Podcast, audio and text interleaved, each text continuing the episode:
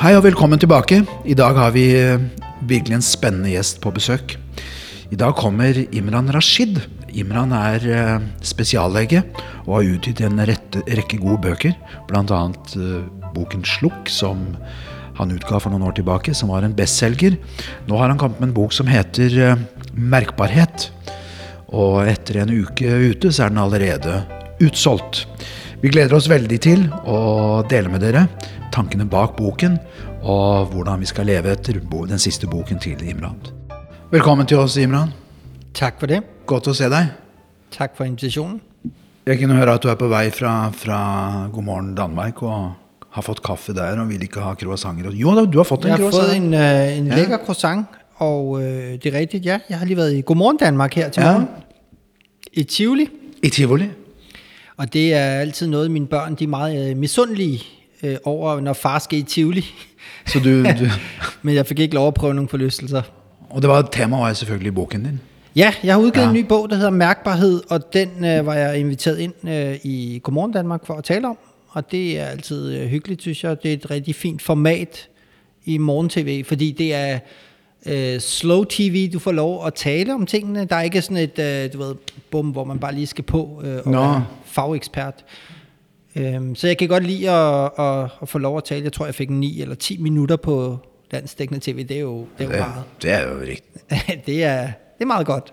Ja, dette er jo sånn, sånn slow uh, hot talk, som vi kaller det. Ja, Vi burde kanskje, når jeg har lest den der boken, vi burde kanskje finne warm, vi kalle det et eller annet annet enn hot talk. Warm talk, kanskje.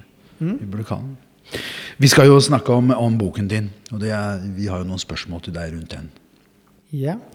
Men eh, før vi gjør det, hvem er du, Imran? Hvem er du? Ja, altså det har jeg også brugt lidt tid på at finde ud af, fordi øh, oprindeligt så er jeg jo uddannet læge, men øh, så har jeg sidenhen beskæftiget mig øh, meget med øh, digitalisering. Jeg har øh, arbejdet rigtig meget med at prøve at finde ud af, hvem øh, mennesker er. Altså, hvad er vi for øh, en, en, en størrelse? Øh, men når du spørger på den måde, så vil jeg sige, først og fremmest så er jeg far. Jeg er mand, øh, ægtemand, øh, og, øh, og så er jeg et nysgerrigt menneske, øh, og så vil jeg nok sige, hvis jeg skal prøve at rumme de ting, jeg laver, udover at jeg jo så er læge og forfatter og så videre, og iværksætter, øh, så er jeg det, jeg vil kalde en vidensiværksætter. Jeg bruger min viden til at skabe forandringer øh, rundt omkring, øh, og hjælpe mennesker med at hjælpe sig selv. Det er nok sådan den, den brede definition. Ja. Forandringer. Det skal vi eh, Ja, og forundring. Forandring og forundring. Ja. Hva med forbedring? Jamen, det er jo subjektivt. For nogen vil forbedring øh, betyde afvikling af eksisterende rutiner. Øhm, Nu nævnte du lige før, at du ikke kan lide øh, struktur, øh, så hvis nogen kommer og hjælper dig med at få mere struktur, så vil du nok føle Nå, det som et det eksistentielt overgreb, at nogen prøver at ændre din måde at være på. Men sådan er vi jo som mennesker. Vi vil gerne beholde det, vi har. Øh, nogle gange er vi nødt til at ændre os, øh, og det er jo noget af det, jeg blandt andet har beskrevet i min bog på grund af coronakrisen. Nå. Men jeg tror, at alle de nytårsløfter, som folk havde i 2020, nytårsaften, der er ikke et eneste af de nytårsløfter, der blev overholdt. Der er ikke nogen, der øh, sad og sagde, jeg kunne godt tænke mig, øh, jo måske det der med, at jeg kunne godt tænke mig at bruge mere tid med familien, det tror jeg, det, det nytårsløfte blev overholdt. Men ellers så tror jeg, at øh, vi oplevede i 2020, at mennesket øh, vores verden er ekstremt afhængig af verden rundt om os, Ja. og vi ikke kan kontrollere verden. Så det er ingen som satt der nyttårsaften og tenkte i år så skal jeg sitte inne, og jeg skal, jeg skal, jeg skal ha munnbind, Præcis. og Ja. jeg skal simpelthen ikke shoppe eller gjøre noe som helst. Lige præcis. I år kommer min virksomhed, øh, i år skal rejsebranchen, jeg skal ud og rejse, se, see the world osv. Ikke? Det kommer ikke til at ske. Så, du skriver en bok som heter Merkbarhet. Ja. Det er Merkbarhet. mærkbarhed. Ja, Hva, det hva, hva, er, hva, betyr, hva betyr det? Jamen det betyder, øh, det, det er i virkeligheden at prøve at sætte ord på den påvirkning, som verden rundt om os har på verden inde i os. Vi har jo to verdener. Der er den, vi lever i, og så er der den, vi har inde i os. Og den, der er inde i os, den består af tanker, af rationelle adfærdsmønstre, af fornuft, af logik. Øh, homo sapiens, vi er den vise mand, som homo sapiens jo betyder oversat.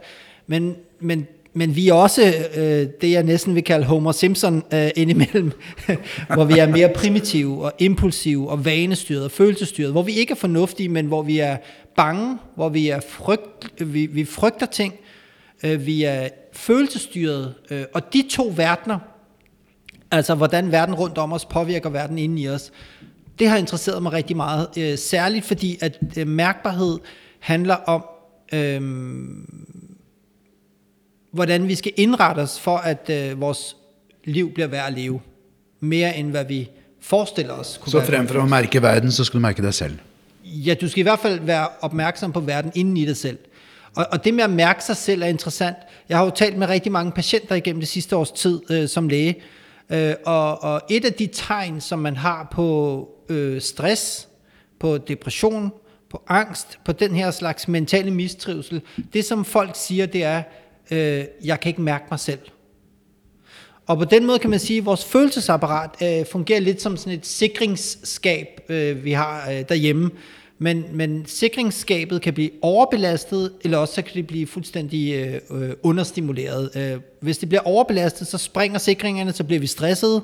Hvis både vaskemaskinen og tørretumbleren og alting kører på en gang, så springer sikringerne i vores følelsesapparat, hvis vi bliver presset. Men hvis vi ikke, og, og, og, og det sjove er, fordi hvis vi så ikke bliver stimuleret, hvis vi bare sidder derhjemme, og ikke har nogen mennesker omkring os, ikke oplever noget, som er, er rart, som, som, som giver os glæde i hverdagen, ja, så visner vi. Hvis jeg havde fortalt dig i 2019, øh, hvis jeg havde brugt sætningen, Ola, øh, mennesker kan visne, så havde du kigget på mig og tænkt, hvad mener du? I dag ved du præcis, hvad jeg mener. Mennesker kan visne, men det betyder også, at vi har brug for at blive vandet. Men du gør jo et lite opprør med teknologien også i det. Teknologien er interessant her, fordi øh, på mange måder er det jo noget, vi har opdaget, vi har brug for. Vi har ikke kunne fungere så effektivt under coronakrisen. Vi har ikke kunne være så produktive under coronakrisen, hvis ikke vi havde haft digitaliseringen øh, til at hjælpe os til det. Men jeg tror også samtidig, at vi har fundet ud af, at digitaliseringen er ikke svaret på alt, på det gode liv for eksempel. Vi har fundet ud af, at digitalisering er fedt, mennesker øh, er federe. Vi har brug for mennesker i langt større grad, end vi måske har taget øh, for givet før. En arbejdsplads er ikke længere... Øh, altså, vi har, fået, vi har fået øjnene op for, hvor vigtige kaffepauserne er på arbejdspladsen. Mm. Vi har, fået, vi har fundet ud af, at hvis man indretter arbejdspladsen efter målbarhed, jamen så er det en slags arbejdsplads, men hvis du indretter den efter mærkbarhed, hvordan det føles at være på arbejdspladsen, så er du nødt til at gøre øh, nogle andre ting. Så er du nødt til at sikre, at mennesker mødes. Så er du nødt til at holde pauser. Du er nødt til at sikre, at mennesker, at når vi skal holde møder, så er du nødt til at bruge de første fem minutter øh, af et møde på bare at sidde og smalltalke. Og det er der en helt klar videnskabelig grund til, som jeg også beskriver i min bog. Det er, at øh, man har forsket i, hvad der sker mellem mennesker i et fysisk rum, øh, ved at sætte elektroder på ansigtet og på øjnene, og, eller øh, simpelthen finde ud af, hvordan vi påvirker hinanden som mennesker. Og det viser sig, at vores synkronisering, øh, øh, vores pupiller, de bliver ens størrelse. Det sidder, lige nu sidder du og jeg med ens størrelse pupiller med stor sandsynlighed. Vi øh, spejler hinandens kropssprog. Jeg har lænet mig lidt til højre, og så er du sjovt nok også begyndt at læne dig lidt til den samme side. Nej, det var jeg, som begyndte. Måske, det ved vi ikke, men det er mig, der siger det her nu, så du, du skal lige have lidt øh, magten ja, ja. tilbage i rummet, nej, nej, nej, nej. og nu flytter du dig i den anden retning, ikke? Men det er jo, det er jo sådan, mennesker er. Vi, vi former os efter hinanden, fordi vi har det, man kalder spejlneuroner. Ligesom hvis man skal prøve at made et barn, så åbner man selv munden. Altså, ah, så åbner man selv munden, ikke? Det, det er sådan, vores, men, vores mærkbarhed, den, den formes af andre mennesker, og den formes af vores omgivelser. Og det er det, vi har opdaget, at vi har brug for. Så jeg tror, at fremtidens arbejdsplads, fremtidens arbejdsmarked, er nødt til at blive til et fællesskab i stedet for. Fordi du kan ikke, på et marked, der sælger du ressourcer, man taler om human resources, øh, men det gør jo også, at du har markedsgjort mennesker, så du er kun noget, hvis du, har, hvis du er en ressource, jeg kan bruge, men der er jo ikke nogen mennesker, der er en ressource. Mennesker er mennesker, og øh, de er både tanker og følelser, og når du køber øh, menneskers tid, og det vigtigste, de har, nemlig den tid, du bruger på en arbejdsplads, den går jo faktisk fra, du køber jo faktisk også tid, øh, som de kunne have brugt på deres børn og deres familie. Så, så det er det ansvar, arbejdspladsen jo også har, at øh, når jeg skaber arbejdsmiljø for mine medarbejdere, så skal det jo ikke være noget, der gør, at de... Men er, men er det ditt ansvar å skape det arbeidsmiljøet som, som sjef, eller hva, hva, er, det Ja. som er, hva er det som er nytt her? Jamen det, der er nyt ved det her, det er, at du gør det, om du vil det eller ej. Du bestemmer, hvordan dine medarbejdere sover om natten. Ola, Gjør jeg. det gør du. Fortell meg mer om det. Det gør du ved den måde, du leder på. Øhm, det gør du, øh, hvis det er, at du øh, skaber nogle øh, øh, bevidste rammer, men lige så mange øh, ubevidste rammer, øh, som påvirker andre mennesker følelsesmæssigt. Men hva er nytt, hva er nytt her? For vi har jo snakket om eh, emotional intelligence, og vi har snakket om rasjonell tenking, og det er noe som har fått Nobelprisen for dette her, og, Ja. og i det hele tatt. Hva, hva er det som er nytt? Altså, Det, der er noe- nyt, det er, Ja. at det er uden for vores kontrol, og at det ikke er noget, vi kan styre med vores intellekt. Det, det handler om, det er, at vi skal lære at kigge på forudsætningerne rundt om. Du kan ikke tvinge nogen til at få god arbejdsløs. Ligesom i Danmark her har vi jo det her hyggebegreb, ikke? Øhm, du har jo boet her i mange år. Prøv lige at fortælle mig lidt om, hvad du forstår ved begrebet hygge. Vi, kal- vi kaller det kose på norsk. Så, så Ja. da, da har vi det i- hyggelig, da er vi samstemt. Da, har vi en, da spiller tingene, da, da går tingene godt, og vi slapper av. og- Hvorfor spiller Ja. tingene godt? Hvorfor går det godt? Fordi Hvorfor vår, man relasjon, af? fordi vår relasjon er god. Hvor, ja, det... det, det Fordi vi det, mentaliserer hverandre. Ja, Fordi vi spiller på samme kanal. ja, ja du, Fordi du, det er ikke noen forventninger. Ola, du er ikke til eksamen nu. Du skal ikke sige det, som jeg gerne vil høre. Har du været hjemme hos nogen, som, øh, hvor det virkelig var hyggeligt? Har du besøgt nogen, hvor det var hyggeligt? Ja, ja, det har jeg mange ganger. Hvad var det, der gjorde det hyggeligt? Jeg følte det, jeg hadde det godt. Hvorfor? Skal jeg fortælle dig, hvorfor? Ja. Der var stearinlys. Der var god musik. Der var pyntepuder. Der var god mad. Ja, men jeg liker ikke pynteputter, jeg liker heller ikke... eh, Nej, men du opdagede dem ikke. De var der bare om bagved. Nå, så det, nå skal vi inn med pynteputter og stearinlys på kontorene? Det er en, nej, øh, nej, ja, Wow. måske, det ved jeg ikke. Ej, det kommer an på, Se for deg liksom hele danske bankresepsjonen der med pynteputer og stearinlys og Nej, fordi og, det, det, er det, det er måske mere opstillet. Det jeg egentlig taler om, det er ligesom autentisk ledelse. Du kan heller ikke sende en leder på kursus i compassion, og så mandag morgen møder han ind og begynder at tale mere compassionate. Nu har jeg været på kursus i compassion leadership. Jeg rummer jer alle sammen. I kommer bare til mig. Min dør står åben. Kan du føle compassion jeg, kan trænge ud i jeg kan kjenne det æderen? riktig godt nå. Fortell, fortell meg litt mer om det. Når du vil gerne Hva? vide noget. Ja, Nei, fortell meg om compassion. Ja, Ja, altså igen, det jeg tror, der er gået galt, du spurgte, hvad det nye i det, jeg siger er, det er, øhm, analogien omkring, øh, vi, vi har traditionelt set betragtet mennesker som, øh, øh, som om vi var grønhandlere, hvor vi sælger ressourcer. Ja. Vi køber og sælger grøntsager. Ja. Ja. Her er der en grøntsag, jeg betaler dig så og så meget, eller du, du kan købe det her. Det er jo sådan, vi har betragtet mennesker. Få nogle gode talents ind, dyrke dem op, og så sælge dem til højstbydende, ikke? Men, men det, der er gået galt, det er, at vi øh, mennesker er ikke en ressource på den måde. Mennesker er lidt mere som øh, planter. Vi gror. Man kan, man kan skabe forudsætningerne for, at mennesker gror, og det er der, man er nødt til at tænke som en gartner. Der er forskel på en grønhandler og på en gartner. En gartner skal fokus på forudsætningerne, på jorden, på vandet, på, plant, på, på lyset, og så kan det være, at planten gror. Øh, og det er der, jeg tror, at øh, lederen i dag er nødt til at arbejde meget mere med, med det, jeg kalder Key Human Indicators, som er øh, forudsætningen for Key Performance Indicators. Så det er der forskellen ligger. Det nye ligger i, at man som leder skal kigge på, hvad der, hvad der er øh, forudsætningen for, at mennesker de, de, de, de kan præstere. Gi meg, et, et eksempel, så jeg forstår det her med, Ja. med, med, med Går du op i fodbold? Ikke så veldig mye, men Okay. eh, så- Ronaldo er en af verdens bedste fodboldspillere. Ja, ja. Han scorer mange mål. Yes, han er verdens bedste fodboldspiller. Men det er ikke derfor, at han er verdens bedste fodboldspiller. Han er verdens bedste fodboldspiller, fordi der er fuldstændig styr på, hvad han spiser, hvor meget han sover, hvor meget han træner, hvor meget han restituerer, hvor meget hans mentale styrke er. Det vil sige, det er forudsætningen for, at han kan score mål. Mm. Når du skulle ansætte ham, så vil du alene øh, gå efter og kigge på, hvor mange mål han scorer. Men så forstår man ikke, hvad der gik forud for det. Man forstår ikke alle de år, han rendte rundt, og alt det, han lærte. Hele den rejse, han har været igennem, inden han når frem til at kunne score mål. På samme måde, når vi kigger på mennesker, der præsterer, og det er jo noget, jeg har med i min bog her, øh, der har Google forsket i mange år og kigget på alle hyringer, fyringer, forfremmelser siden 1998. Hvilke top-performende medarbejdere, ledere, teams i øh, Google, øh, hvad karakteriserer dem? Hvem er de?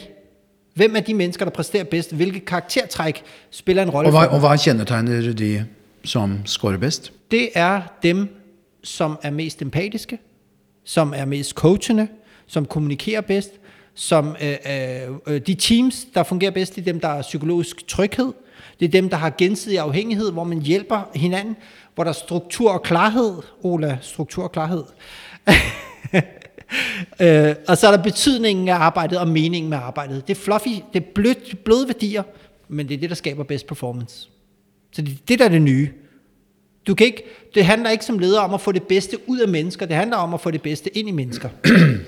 Det er, noen som har for, det, er, det er jo også forsket på det andre. Man har jo liksom sagt at høy intelligens, høy kognitiv kapasitet, ekstrem høy kognitiv kapasitet, altså oppe i, når vi er oppe i øverste kvartil, Eh, det sikrer 30% av din suksess. At du er kvikk, at du tenker hurtig, at du, er, eh, at du kan beslutte, at du er rasjonell. Det er 30% Det øh, kan godt være, det har været sådan tidligere. Verden er blevet så kompleks i dag, at øh, den lommeregner, du har oppe i hovedet, den kan kun rumme 4-6 stykker ting. Men hvis du øh, lever i en verden, hvor du skal bruge din hjerne hele tiden, og informationsoverloadet hele tiden kommer, og du bliver forstyrret hele tiden, og du hele tiden skal hjælpe andre mennesker at skifte arbejdsopgaver hver anden, tredje minut, så kan du ikke bruge den... Øh, Men, det, men dette er jo motivasjonsteori. Det. Dette er sånne indre og ytrestyrt eh, handlinger. Og, Nej, det handler om, at du har en begrænset kapacitet som menneske, grundlæggende. Og at, øh, og at hvis du, øh, det du siger der, 60% kvik, intelligent og fornuftig og god til at regne ting ud, men det er jo det, som bliver erstattet af algoritmer lige om lidt. Kunstig intelligens kommer til at, at, at wipe øh, naturlig intelligens ud i løbet af 0,5. Så det er dem, der kommer til at fungere som mennesker, langt bedre, forstår mennesker, ser mellem linjerne, dyrker relationerne, får andre til at lykkes, fordi at de giver dem øh, psykologisk tryghed. Det er de ledere, som øh, kommer til at, at styre fremtidens arbejdsmarked. Jeg vil våge at påstå, hvis man ikke evner emotionel intelligens øh, som leder, så har du ikke et arbejde om fem år. Så nå dukker det helt sikkert opp masse tilbud om å trene lederne og bli Jamen, problemet, problemet er jo, at øh, du kan ikke gå på kursus i compassion Det var og det, komme ville, at tilbage og være en compassionate leader. Det her det er noget, du er nødt til at... Altså man kan sige, den, den rationelle del, det er det, man kan træne ved, man kan lære det. Men den emotionelle, der er du nødt til at være det. Så skal vi være i dette fellesskapet, og så skal vi spille sammen, og så skal vi vise eh, compassion, og så skal vi, vi, vi, vi være gartnere alle Du- sammen. Ja, du skal sætte dig over på den anden side af bordet og se verden igennem andres øjne. Det er i hvert fald et vigtigt aspekt af det her. Vi har jo alle sammen en sult for et eller annet. Noen mennesker er veldig, veldig, veldig sult etter eh, anerkjennelse. Derfor så har vi også funnet opp denne tommelfingeren. Noen vil ha eh, stimuli hele tiden. De vil lære, lære, lære. Utfordres, utfordres. Det er en som står utenfor her nå og skal parkere bilen sin. hører du det? Og andre vil ha ekstrem struktur. Der ligger jo typisk jeg. Vi er jo forskjellige. Altså, vi har forskjellige sånn altså, vi, mottakere. Ja, Det er, ikke, det er ikke alle som liker å stå ved den kaffemaskinen og bli krammet og, og, og s- tenne stearinlys og ha puter rundt. Og det er fuldstændig rigtigt. Ja. Øh, vi er meget forskellige, men der hvor vi adskiller os mest, det er i vores rationelle tænkning. Det er vores uddannelse, det er den måde, vi ser verden på. Men det vi har til fælles, det er vores følelser. Og det er der, at empati spiller en rolle. Det er der, at øh, vi, når, når, når jeg for eksempel, det er derfor, at den her autentiske ledelse, øh, når jeg for eksempel øh, øh, viser dig, at jeg, øh, hvis jeg kan få dig til at mærke, at du faktisk er dygtig, så begynder du at tro på det selv. Så begynder du stille og roligt at gro. Fordi at øh, øh, hvis ikke at den her emotionelle del af arbejdspladsen, hvis ikke at det bliver dyrket, hvis ikke at man øh, øh, ser medarbejdere og, og, og hjælper dem med at lykkes, øh, men bare fortæller dem, hvad de skal gøre, så kommer du ikke til at øh, få mennesker til at gro, som jeg taler om. Og der er jo nogle forskellige, i, i, i bogen beskriver jeg eksempelvis øh, Telenor, øh, deres nye øh, ledelsesparadigme, som øh, hedder tight, loose, tight. Og det handler om, at man faktisk øh, har kontrol i en øh, ledelsesopgave til at starte med for en, over for en medarbejder. Det er sådan en tæt hvor du har struktur på, men så har du loose-fasen, som handler om, at nu har vi udstukket, hvad er det for en arbejdsopgave, der skal løses, men du må selv om, hvordan du løser den, så har du frihed, og så bagefter samler vi op igen. Og det er fordi, at mennesker, som skal arbejde under kontrol, de bliver fartblinde, de bliver KPI-styret, de bliver ydre-styret, øh, og, og de kan ikke arbejde frit. Um, det er jo nogle mennesker, som skal være i den der firkanten, i, det, i den strukturen. Jo, det er rigtigt, men, men det vi det er, bare, ikke, det er jo ikke alle, som er skabt til at sitte hjemme Men de udvikler sig ikke. Det er det, der er pointen. Du udvikler dig, når du selv får lov at prøve at trial and error. Det svarer til, hvis du skal lære et barn at cykle, så øh, lærer du, så cykler de i baggården først, og så løber du efter dem med sådan en styrepind øh, på bar, bar, barnecyklen, ikke? Men hvad hvis du aldrig slipper den cykel igen, eller den styrepind, så løber du efter dem indtil de er 18 år? Ja, godt spil. Det er altså godt spil. Ja, det kommer man ikke til at gøre, vel? Altså... Så lad os gå tilbage igen til de der første 18 månederne, hvor snak, snakket vi om det med, at du siger, at det kommer via genene, ja. og det kommer, i de første 18 månederne, så får man jo, får man jo så er det vigtigt med stimuli. Ja. Den vigtigste grund til, at mennesker overlever, når de åbner øjnene første gang, det er andre mennesker. Det er det, der er forudsætningen for, at vi overlever. Og det er det, der gør alt andet lige, at vi har brug for andre mennesker. Det er ikke nice to have, det er et need to have, og det overser vi lidt, fordi vi skaber en verden, hvor at hver eneste person har ansvar for sit eget... Hvis, kan, hvis, kan, kan du give os en følelsesmæssig beskrivelse af de der første 3-4 sekunder, når stimulien begynder, når du kommer til verden? Jamen, øh, det der sker, det er jo, at... Øh, man åbner øjnene som barn, kigger op, og i det sekund, der er forbindelse imellem mor og barn, så eksploderer morens hoved i oxytocin, det er kærlighedshormonet, øh, og det gør det, og det er nemlig super smart indrettet. Når kærlighedshormonet eksploderer, så løber mælken til brysterne, og så kan, øh, det er barnets øh, mulighed for overlevelse, det er at se nuttet ud. Man har forsket i, hvad der gør, at mors hjerne eksploderer, øh, når man kigger på et babyansigt, og det man har fundet ud af, det er, når mor kigger på barnets kinder. Ja. Ikke på øjnene, ikke på munden, ikke på alt muligt andet, på kinderne alene. Så er det, at hovedet eksploderer, fordi man bare synes, at barnet ser så nuttet ud. Det interessante det er, når man så viser kvinder, når man laver de her hjerneskanninger, og viser dem billeder af voksne mænd, der spiller tuba, som også har store kinder, så sker det samme. Det er så, så løber brystmælken. Så det er evolutionsmæssigt. Så, så det, nå, siger det Ja, så det næste, når du skal hjem, og øh, hvis du skal øh, hygge med ægtefælden og, og du ved, kærlighedserklæring, øh, så fyld munden med mad og prøv sådan, at se lidt øh, babyagtig ud. Så. Jeg har spillet trompet i, i 15 år, ja, så jeg, jeg kan jo det der. Fantastisk. Jeg kan jo det der. Jamen, du, du er succesfuld. Måske er det, fordi du har spillet trompet, du er succesfuld. Det, det tænker man ikke over, vel? Måske det, er derfor, det, er fordi, det er derfor. Det er derfor. Fordi du har store ja. kinder. Øh, ja. Ikke så store kinder, men... Det er ganske store. Ja. Måske er det det, der er hemmeligheden bag din succes trompeten. Præcis. Så det er budskabet til lederen, at købe en tuba? Ja, for eksempel, ikke? Mm. Eller fylde munden med mad. Eller, eller silikon, altså eller silikon, botox. Ja, man kunne få fyldt kinderne op, så, så kan det være. store, store, store kinder, ja. Præcis, det er, det, det er altså, det er jo faktisk en helt ny industri, vi grundlægger her. Det er du godt skal, vi, skal vi ikke lage et eller andet her? Altså, så kan herre og fru gå til... Til nyttet kurs hos os, og så vi fylder kinderne deres. Empati og, og silikone. Ja, ja. Så har vi denne her gode, autentiske lederen ja. som sitter der og Eller han er ikke det. Han skal bli mer autentisk. Ja. Men det å være autentisk Og så har han masse nuttede medarbeidere med store kvinner som løper rundt seg. Problemet, og dette syns jeg han ikke er så nevnt. Problemet med den her autenticitet som alle gerne vil prøve at være, det er, at man prøver at spille en rolle. Um, og jeg tror bare, at igen, som jeg talte om før, det her med, at nu skal man til at lære at være anderledes i sin adfærd.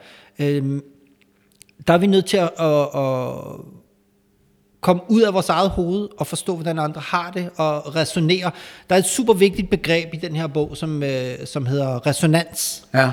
Resonans, det er en uh, tysk øh, uh, stjernesyg sociolog, uh, Hartmut Rosa, som har beskrevet det her begreb, der handler om, hvordan vi er i samklang med vores omverden. Vi, vi er hele tiden i synkronisering med den omverden, vi er en del af.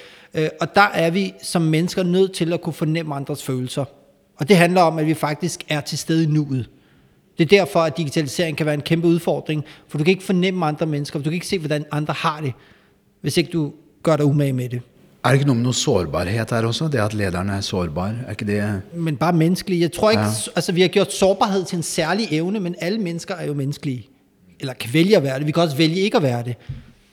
Og derfor tror jeg, at øh, den autentiske leder, den sårbare leder, den emotionelt intelligente leder, alt det handler grundlæggende egentlig bare om, at vi simpelthen bare øh, måske skruer ned for rollen og skruer op for, for, for, for menneskeligheden.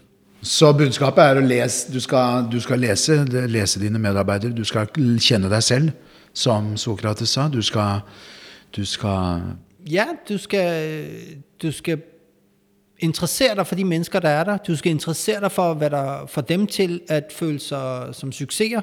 Øh, hvad der står i vejen for dem. Det er noget af det interessante, som jeg ofte, øh, nu har jeg jo også dyrket kampsport i mange år før, da, da jeg var yngre. Øh, Det er jo veldig mye compassion, ikke det? Mm, Det er i hvert fald et spørgsmål om at forstå øh, sig selv, selv Nå ja, selvdisciplin og selvtillid og så videre. Øhm, altså det her med det første og det største nej, det er tit noget, du har inde i dit eget hoved. Altså hvis du beder folk om at gøre noget, hvis de ikke tror på, de kan, det er derfor, du er nødt til at slippe dem fri. For du kan godt øh, fortælle dem det, men de, hvis, de ikke, hvis de ikke tror på det, så kommer de ikke til at kunne lykkes med det. Og det er derfor, man er nødt til selv at lære at, at stå på egne ben, selv at fejle, og så blive samlet op. Det er der, den der psykologiske tryghed, den kommer ind. Så utover at vi nå skal liksom eh, finne frem eh, trompeten og fy- og fylle kinnene, Ja. gi oss et budskap nå til oss eh, og de lederne som sitter der ute. To-tre gode punkter vi skal passe på når vi kommer ut av det her. Det handler om at have fokus på processen, altså hvordan det føles at være i processen. Det handler om forudsætningerne. Hvad er de forudsætninger, der skal til for, at mennesker kan præstere? Øh, Og så handler det vigtigst af alt øh, om følelsen af at Følelsen. være på en arbejdsplads. Fordi verden taler til os hele tiden. Hvordan taler din arbejdsplads til medarbejderne? Tusen takk. Selv tak. Det var så hyggelig å ha deg med. Tak for Så nå tar jeg min tuba og går ut i gartneriet. Vi ses.